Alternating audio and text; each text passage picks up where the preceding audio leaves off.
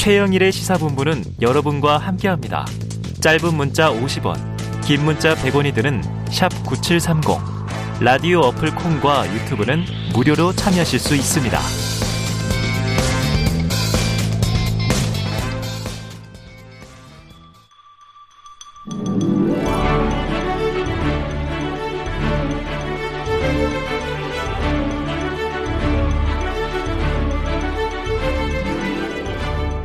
자, 매주 화요일에는 여야 정당 출입 기자들과 정치권 취재 이야기, 또 그중에서도 취재 뒷이야기를 듣는 불사조 기자단이 있습니다. 경향신문의 박순봉 기자님, 또 세계일보의 최영찬 기자님 함께합니다. 안녕하세요. 안녕하세요. 두 분 뭐 제가 다른 방송에서 항상 뵙지만 또 여기서 보니까 좋습니다. 화사한 복장이고. 자, 우리 최영찬 기자님은 출입처 반장이 됐네요. 이거는 아, 뭐 네, 뭐. 어떻게 뭐 선거라는 건가요? 어떻게 하는 아니, 건가요? 그- 그 임명을 받는 건가요? 연차 순입니다. 연차 순인데 저희가 진당이 돼서 네. 많이들 떠났습니다. 아 그러면 다른 출입처로 떠나서. 민주당 반장이 되신 거예요? 그렇습니다. 어, 이제 야당 반장 하시겠네요. 야당 반장이죠. 근데 사실 약간 예. 소년급제했다고 볼 수 있어요. 아 이게 또 그게 있습니까? 아, 왜냐면- 저도 사법시험 생각을 해보면 그, 그 소년급제라는 건 되게 중요한 거거든요. 빨리 빨리 반장이 됐죠. 보통 음. 연차가 훨씬 더 너무 빨리 됐죠. 네. 네. 이제 좀 아마 이제 민주당이 패배하면서 위에 좀 인사가 나면서 그렇게 된 것 같아요. 알겠습니다. 자 축하드리고요. 아, 감사합니다. 열심히 해주시길 바라겠습니다. 자, KBS 1라디오 최영일의 시사본부 최평가 불사조 기자단 바로 시작을 해보겠습니다. 자, 문 대통령 윤석열 당선인 또 대선 19일 만에 어제 드디어 만났는데요. 이게 역대 가장 늦게 만나는 대통령과 당선인 기록이라고 보는데 또 기록도 하나 세웠어요. 가장 오랫동안 만난 171분 얘기했는데 어떻게 어제 회동에 대해서는 인수위 내부에서는 조금 분위기 어때요? 만족하는 편인가요? 어제 밤에는 그럴 여력이 없어가지고 못 물어봤고 오늘 오전에 좀 분위기를 물어봤거든요. 네. 근데 이제 만족하고 안 하고의 그런 문제가 아니다 이런 식의 반응이 좀 많더라고요. 네. 따로 평가할 만한 내용이 별로 없다 이런 반응들이었는데 아, 왜 그런가 하고 좀 따져 보면은 사실 양쪽 모두 이번 회동을 간절히 원했다라고 볼 수는 없잖아요. 그렇죠. 어느 정도는 좀 떠밀려서 한 회동이라고 볼 수가 있는데 네. 그러니까 시작 자체가 좀 그랬기 때문에 일단 이 회동 자체에 대해서 크게 기대하는 바가 없었던 걸로 보이고 그리고 사전에 의제 조율도 사실은 한 차례 실패를 했었잖아요. 만약에 의제 조율을 했다라고 하면은 그랬다라면은 이제 그 의제를 놓고 어떤 거는 우리가 가져왔고 어떤 거는 내주고 이런 식의 평가가 가능할 텐데 사실 의제 자체가 거의 없고 이 당선인의 집무실 이전 정도만 좀 표면적으로 나온 상황이라서 그렇고요. 음흠. 참 배경상으로 보면은 북한이 ICBM 발사하고 코로나19 상황 안 좋고 이런 상황에서 신구 권력 갈등이 있다 이런 그림이 너무 안 좋았잖아요. 네. 이거는 문재인 대통령 입장에서도 부담이 되는 거고. 그리고 또 신승을 거둔 윤석열 당선인 입장에서도 부담이 됐기 때문에 양쪽 모두 좀 한 발 물러서면서 일단 국민들이 걱정하지 않는 수준에서 만나는 데 초점이 있었기 때문에 딱히 다른 평가는 좀 없는 것 같아요. 화기애애한 분위기라는 평가 이제 언론에 보도가 되고 있는데 그것 그건 어떻습니까?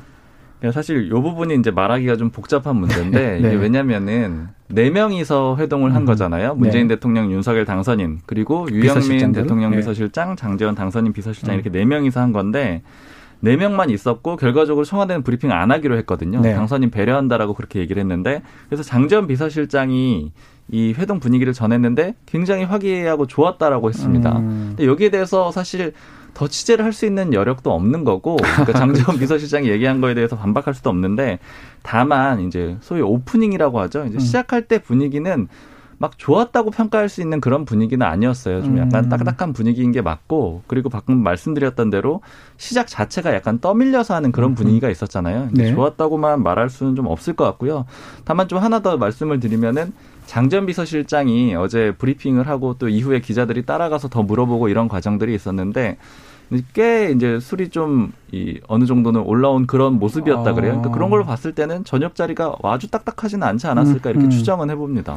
자 민주당 이번 회동 어떻게 평가하고 있습니까? 그래도 뭐 늦었지만 참 다행이다 이런 아, 평가를 해놨고 다행이다. 이게 그동안 너무 신구 권력 갈등으로 비춰진 면이 민주당이나 청와대 모두 부담이었는데 네. 어쨌든 그런 걱정을 좀 덜어주는 하나의 회동이었다 이렇게 해서 뭐 다행이다는 평가고 또 뭐 더 이상 뭐 말할 수도 없는 것 같습니다. 그렇죠. 뭐 구체적 합의문 같은 게 없기 때문에 뭐 그런 것 같은데 특히 집무실 이전 관련해서는 문재인 대통령이 차기 정부의 몫이다 이렇게 하면서 또 예산을 정확하게 면밀히 따져보겠다. 야, 이거는 어떤 뜻으로 봐야 됩니까? 두 가지 뜻이 다 있는 것 같기도 하고요. 사실 저희가 이제 정치 관련된 기사, 정치 기사를 쓸때 네.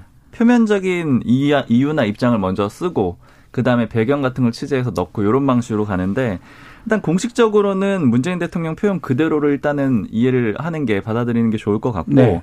이제 배경은 서로 이제 해석하는 부분은 서로 좀 다를 것 같은데 음. 제가 국민의힘을 취재를 해보니까 이렇게 보더라고요. 일단은 제가 물어보기를 이번에 그래도 딱히 합의문은 없었지만 이 대통령 집무실 이전 문제에 대해서는 그래도 하나 얻어온 거 아니냐 이렇게 물어봤더니 네. 이제 나오는 얘기가 이 문재인 대통령의 이 표현이 가져온 건지 우리가 얻은 건지 잘 모르겠다. 아. 근데 왜 그러냐면은 오롯이 차기 정부의 몫이다. 이런 점을 좀 강조를 했잖아요. 음. 이런 표현을 강하게 썼는데 이게 어떤 의미냐면 지금 사실 용산으로 대통령 집무실을 이전하는 거에 대해서 국민 여론이 매우 호의적이다라고 볼 수는 없잖아요. 여러 네. 여론조사에서 좀 부정적인 반응들도 나오고 있고요.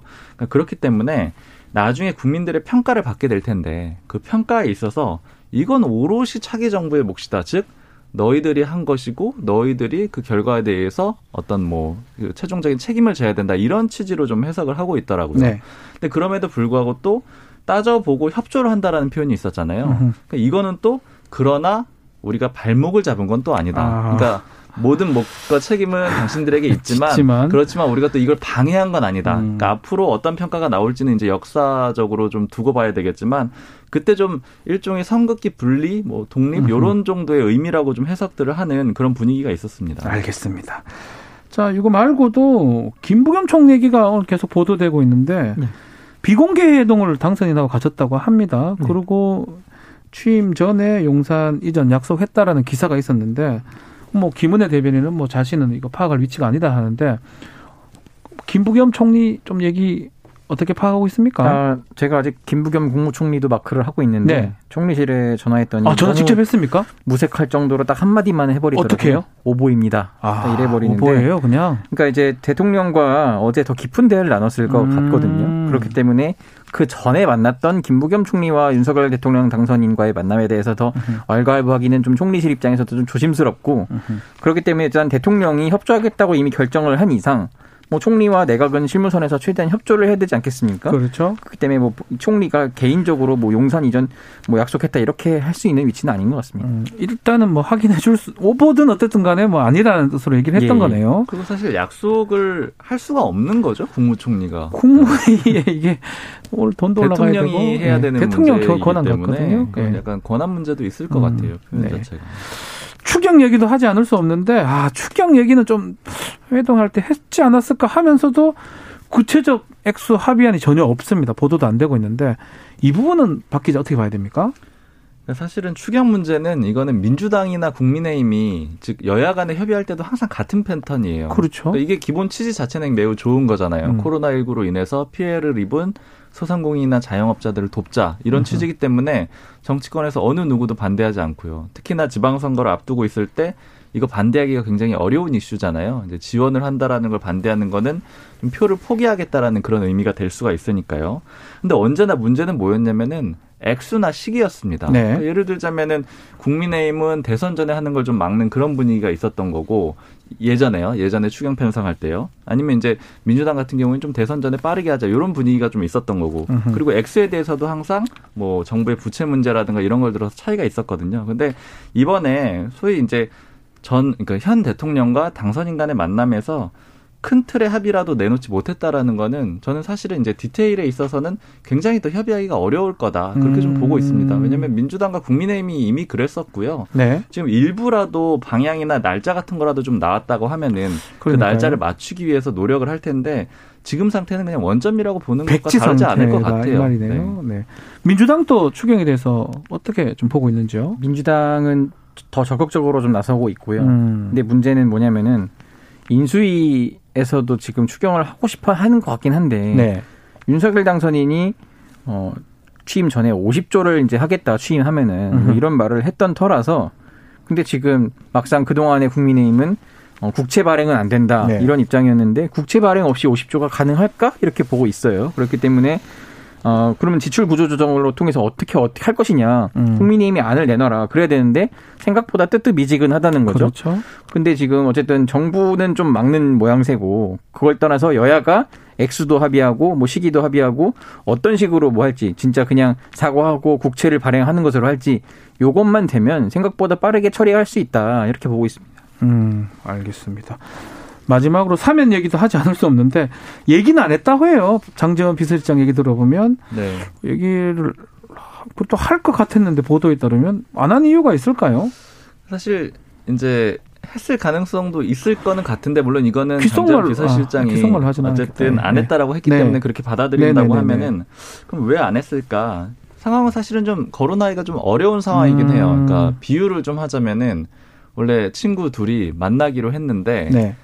뭐 일, 어떤 이유 때문에 싸웠다라고 하면은 음흠. 그래서 못 만났는데 다른 친구들 그래도 너희들 만나서 화해 이렇게 했을 때그 음. 싸웠던 그 문제는 서로 그 꺼내기가 좀 어려운 안 하는 게 사실 정상 네. 정상이죠. 예. 근데 사실 이번에 회동이 좀 1차 한번 지난 16일에 깨졌던 적이 있었잖아요. 네. 근데 그때 깨졌을 때 뭐 여러 가지 분석들이 있었지만 청와대나 당선인 쪽에서 다 그 이유에 대해서 구체적으로 얘기는 않았잖아요. 음흠. 그런데 다만 감사위원 같은 이제 인사에 관한 문제는 어느 정도 좀 표면적으로 드러났던 것이고 그리고 또 그에 앞서서 이제 소위 윤석열 당선인의 측근이라고 하는 권성동 의원이 소위 김경수 전남지사 김경수 경남, 전 경남지사랑 예. 그리고 이 이명박 전 대통령을 같이 사면을 음. 해야 된다. 그건 또 100%다 이런 식으로 말을 했던 그렇죠. 게 일부 해석에서는 청와대를 좀 자극했을 수 있을 수 음. 있다라는 그런 평가들이 있잖아요. 네. 그러니까 그렇기 때문에 그런 평가가 있었기 때문에 요거를 좀 언급하기는 쉽지 않았을 것 같아요. 자, 어제 회동에서 좀 눈여겨야 할 부분 요거 오늘 얘기했던 거 말고 또 있나요? 뭐 내용보다는 좀 그 이제 들어가면서 네. 문 대통령이 딱 이제 뭐 마주 마중 나와서 이제 인사도 하고 앞에서 예. 네 이렇게 뭐 꽃 얘기도 하면서 음. 했을 때 저는 그랬을 때 윤석열 대통령 당선인이 한번 쭉 둘러봤을 거 아니에요. 네 청와대 청와대를 한번 예. 그래서 이제 뭐 지하 뭐 벙커도 있다고 그러고 이런 음. 것들도 막 얘기를 했을 텐데 조금 한번 더 고민을 하는 계기가 되진 않았을까 이런 생각은 아. 좀 하거든요. 왜냐하면 딱 청와대 막상 들어가서 이렇게 보니까 이것을 마냥 이렇게 거부만 하는 것도 아, 좀 아. 방법이겠나? 물론 의지는 강, 강한 오히려 반대로 아 이거 빨리 국민들한테 돌려주겠다 이런 생각했을 수도 있잖아요. 그럴 수도 있죠, 네. 어. 뭐 우리 박, 박 기자님. 아니 저도 사실은 그 음. 소위 오프닝이거든요. 네, 그 오프닝, 오프닝 일부는 예. 공개를 했는데 근데 벙커를 문재인 대통령이 언급한 거는 상당히 좀 인상적이었어요. 음. 이게 좀 여러 가지 의미가 있을 수도 있겠다 이런 생각이 좀 들었고. 네. 그리고 사실 이제 오프닝 과정에서 한 번도 두 사람이 웃는 모습은 또 없었거든요. 음. 그만큼 좀 딱딱했던 모습은 어느 정도는 볼 수 있었다. 다만 물론 실제 회동 중에는 또 와인도 들어가고 또 분위기도 좀 좋았다라고 하니까 달라졌을 수도 있겠죠. 네. 자, KBS 1라디오 최영일의 시사본부 박순봉 경향신문 기자 최영창 세계일보 기자와 함께 불사조 기자단 함께하고 있습니다. 자, 또 국민의힘 얘기도 좀 해보죠. 김기현 원내대표 조기 사퇴를 선언했고요. 4월 8일쯤에 국민의힘은 원내대표 선거를 치러야 됩니다. 왜 빨리 하죠? 4월 말까지 임기가 좀 남았는데요. 네, 원래 임기가 4월 30일까지인데 그렇죠. 김기현 원내대표가 좀 조기에 그만두겠다라는 입장은 이제 오늘 명확하게 밝혔지만 네. 그 이전부터도 계속해서 관측이 됐고 좀 그런 입장을 피력을 해왔습니다. 일단은 먼저 표면적인 이유, 공식적인 이유를 먼저 말씀을 드리면 네. 김기현 원내대표에서 설명 원내대표 측에서 설명을 하기로는 이제 앞으로 새 정부가 들어서게 되면 협상할 게 굉장히 많잖아요. 뭐 음. 대표적으로 지금 여성가족부 폐지 같은 것들을 얘기를 했는데 윤석열 음. 당선인이요. 네. 근데 이런 것들이 정부조직법 개정과 관련된 건데 이 협상이 통상적으로 봤을 때 예전에 박근혜 정부 때를 보면은 40일 이상 걸렸다 그래요. 굉장히 그렇죠. 오랜 시간이 걸렸단 말이죠.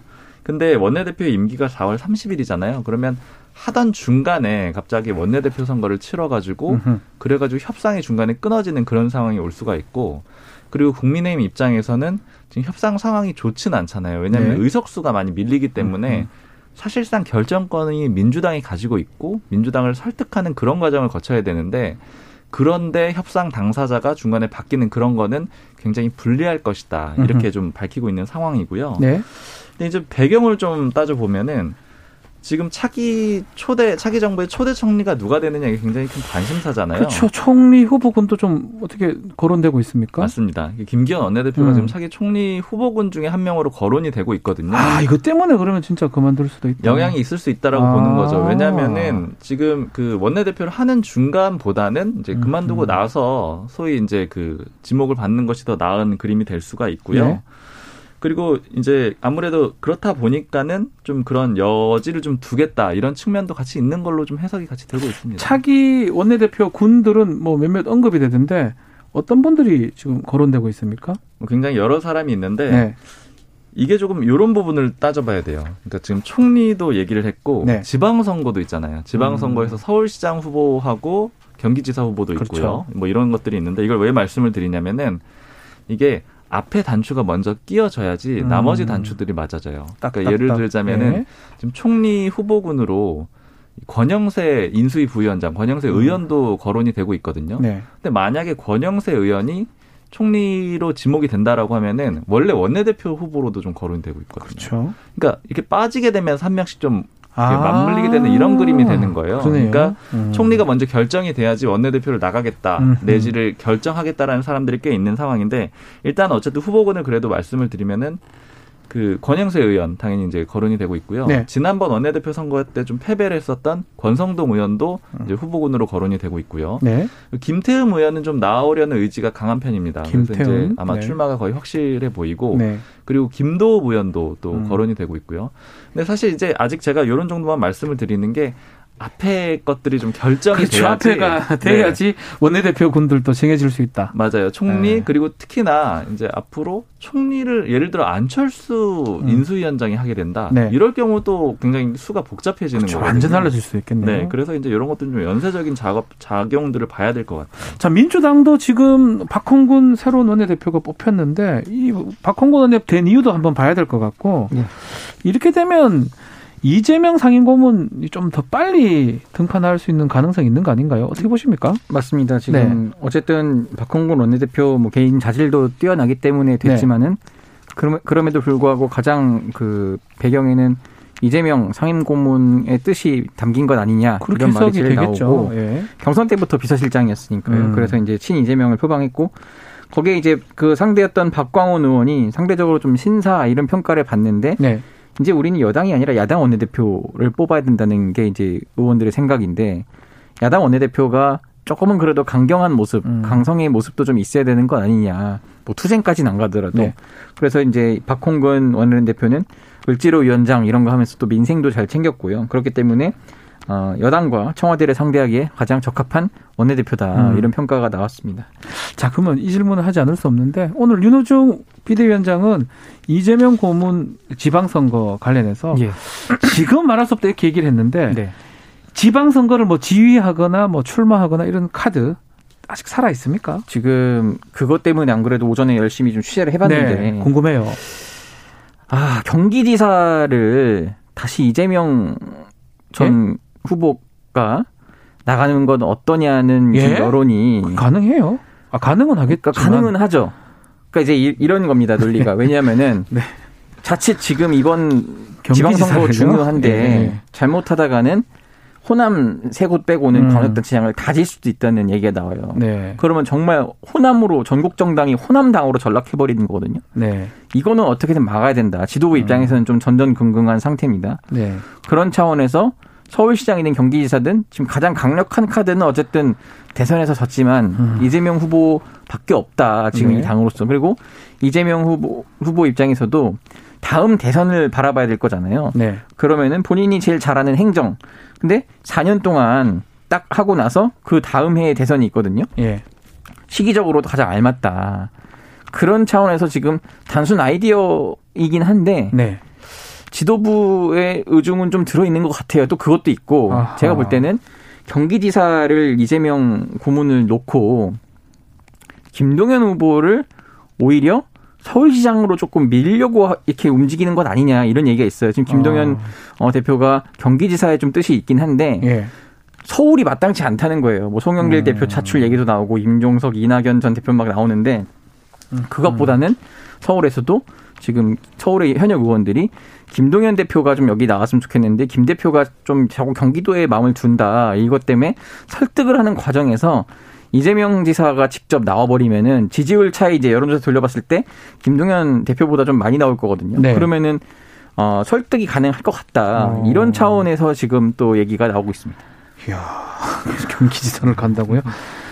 그런데 저기 김영진 사무총장이 사임을 했더라고요. 이건 예, 또 예. 어떻게 봐야 됩니까? 왜냐하면 아. 김영진 사무총장은 이재명 상임고문의 최측근으로 알려진 맞습니다. 분이거든요. 네. 김영진 사무총장은 재선인데 이제 대선 때 사무총장 뭐 하면서 네. 진두지휘했고 총무본부장까지 겸임하면서 굉장히 많은 에너지를 쏟았거든요. 네. 그래서 계속 누차 그 표면적으로 어, 힘들다, 그만두고 싶다, 이렇게 음. 해왔는데, 지방선거까지는 좀 해야 한다. 이게 윤호중 비대위원장의 입장이었지만, 어, 또 이게 결정적으로 지난주에 그 원내대표 선거에서 어, 친 이재명계라고 네. 새로 불리는 박홍근 원내대표가 됐잖아요. 음. 그렇기 때문에 지금 너무 그럼 당의 요직을 이재명 그 후보의 측근들이 다 하는 것 아니냐 음. 이런 여론을 좀 의식은 한 것 같긴 합니다. 그래서 마침 또 계기가 만들어져서 그럼 이제 나는 이제 그만해도 그만하겠다. 되겠다 해서 김민기 의원 삼선의 김민기 의원이 했는데 김민기 네. 의원이랑 김영진 사무총장이랑 개인적으로는 굉장히 가까운데 예. 김민기 의원은 상대적으로 개파색이 없습니다. 굳이 뭐 음. 개파라고 꼽자면은 민평련의 그 이인영 장관이랑 좀 가까운 편인데요.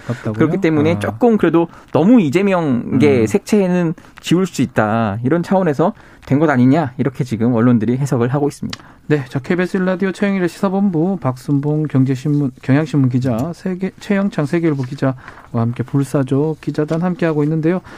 자, 계속해서 지방선거 관련 취재 이야기를 좀 들어보는데 송영길 대표 차출론. 네 그것도 지금 좀, 좀 확인이 됐습니까? 뭐 전화를 직접 해보셨다고 들었는데요. 네, 송 네. 대표는 고민을 많이 하고 있고 음흠. 본인이 먼저 선뜻 나서기는 어렵고 음. 뭐 고민은 당에서 해야 한다. 뭐 이런 취지로 얘기는 했고요. 네.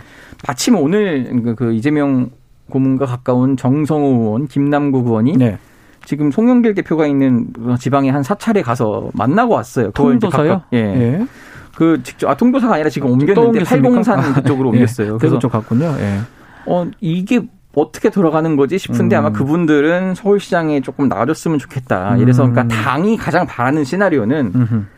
전략 공천을 주기는 좀 그렇다. 네. 음, 전 지난 대선에서 바로 패했던 대표인데 음흠. 그러면은 송영길 대표도 나오고 네. 김동연 어, 대표도 나오고 박주민 의원도 나와서 경선 본다 경선을 좀 해보자. 서울에서. 예, 우리가 그래도 아직 여당인데 여당 어. 지금 이제 뭐 야당이 되겠지만 제일 야당이면은 제일 야당 서울시장 후보를 뽑는데 전략 공천을 해서 되겠냐. 음. 그래서 경선을 한번 만들어 보고 싶다. 이게 좀 지도부 의중 같긴 하거든요. 음. 음. 어쨌든 송영길 대표도 마음이 아예 없는 건 아니다. 이렇게 좀 음. 보입니다. 야 지금 뭐 제일 궁금한 거는 저는 이재명 고문 속내가 좀 궁금하긴 해요. 지금 보니까 이수진 의원이 그 좋아요 눌렀다가 또 SNS 취소를 했던데 네. 이재명 상임 고문 뭐 이런 어떻게 좀 생각을 할까요? 그러니까 저도 그래서 그게 이심송심 아니냐 뭐 네, 이런 말까지 나왔었거든요. 얘기 옛날에 있었잖아요. 네, 그래서 지금 송영길 대표를 전 대표를 차출해야 한다 이 글에 네. 굉장히 일찍 눌렀거든요. 이재명 고문이. 음. 그래서 되게 놀라서 바로 이제 기사화했는데. 좋아요를 눌렀어요. 그렇습니다. 네. 그러면은 뭐이이 말에 어느 정도 공감을 한다는 거거든요. 송영길 음. 대표가 아, 송 이재명 고문이. 고문이. 그럴 수 있고 그렇다고 대놓고 이재명 고문이 송영길 대표 전 대표를 밀어줄 수 있냐? 또 그건 아니긴 해요. 음. 근데 어쨌든 어 이재명 고문 입장에서도 송영길 대표가 나가는 게 나쁘진 않다. 이렇게 지금 해석이 가능한 상태긴 하거든요. 음. 근데 문제는 지금 서울권 의원들이에요. 네. 서울에서는 의외로 좀 뜬금없다. 왜냐면은 아하. 송영길 대표는 인천에서 인천 시장과 인천 오선을 했는데 그렇죠. 갑자기 당 대표 마치고 음. 대선에서 졌던 분인데 서울시장을 나간다는 건좀 음. 의아하다 이런 얘기를 하거든요. 네. 그렇기 때문에 지금 뭐 여러 관문들이 있습니다. 당내 음. 서울시에 이제 의원들도 설득을 해야 되고 이재명 지사가 이재명 고문이 대놓고 그렇다고 지원을 해줄 수 없기 때문에 네. 그 속내는 진짜 알 수는 없습니다. 자, 국민의힘도 한번 보죠. 유승민 전 의원도 어, 원희룡 전 지사 같은 경우 경기지사에 나올 음. 가능성 있는 겁니까? 일단 유승민 전 의원이 나올 가능성은 저는 굉장히 높다고 봅니다. 음. 그러니까 유승민 전 의원 본인이 일단 이 3월 말 되기 전에 입장을 밝히겠다라고 했거든요. 네. 그러니까 즉 이제 며칠 안 남았어요. 아마 하루 이틀 내에 입장이 나올 걸로 그렇게 보이고요. 네. 그리고 취재를 해보면은 일단은 주변에 소위 측근들 예전에 유승민 계라고 하는 의원들 중에 경기도 지역에 있는 의원들이 꽤 있거든요. 전현직 네. 의원들이요. 그렇죠. 네. 굉장히 많이 설득을 했다라고 합니다. 음. 그리고 유승민 전 의원의 스타일을 봤을 때는 보통 안 할 때는 바로 안 한다라고 아. 하는 편이거든요. 근데 이 정도까지 고민을 하고 좀 시간이 흘러왔다라는 거는 굉장히 할 가능성이 높다라고 보이고 그래서 네. 아마 조만간에 요거는 저는 출마하는 그런 기자회견을 하지 않을까 이렇게 좀 추정을 하고 있습니다. 짧게 대구도 한번 보죠. 김재원 최고위원이 출마 선언했고요. 홍준표 의원도 지금 출마 선언할 걸로 보이는데 유영아 변호사도 변수가 되네요. 네, 지금 유영아 변호사는 사실은 박근혜 전 대통령의 네. 뭐 입이라고 할까요? 그러니까 굉장히 음. 지금 입지가 높은 상황이에요. 사실 그렇죠. 김재원 최고위원이 예전에는 친박계의 핵심적인 의원이었는데 그 이 박근혜 전 대통령과 가깝냐 뭐냐만 따지고 봤을 때는 음. 지금 유영아 변호사의 입지가 압도적이거든요. 제일 가깝죠. 네. 네. 그런데 이제 전국적으로 봤을 때 박근혜 전 대통령이 표심을 흔들 수가 있느냐, 요거는 좀 회의적인데, 음. 다만 이게 대구 시장이기 대구니까. 때문에 좀 음. 다를 수가 있을 걸로 보이고요. 음, 그렇게 보면 구도가 지금 비박 한 명, 그러니까 이제 홍준표 의원, 그렇죠? 그리고 친박 두 명이 되는 그런 꼴이잖아요. 음. 이제 이런 그림 자체는 홍준표 의원한테 유리할 수 있으나 또 이제 대구라는 특징이 있기 때문에 또 이제 둘 중에 어느 사람이 유리할지 이런 건 좀 지켜봐야 될 것 같습니다. 알겠습니다. 자, 오늘 얘기 여기까지 듣겠습니다. 자, 박순봉 경향신문 기자, 최영창 세계일보 기자와 함께했습니다. 감사합니다. 감사합니다. 감사합니다.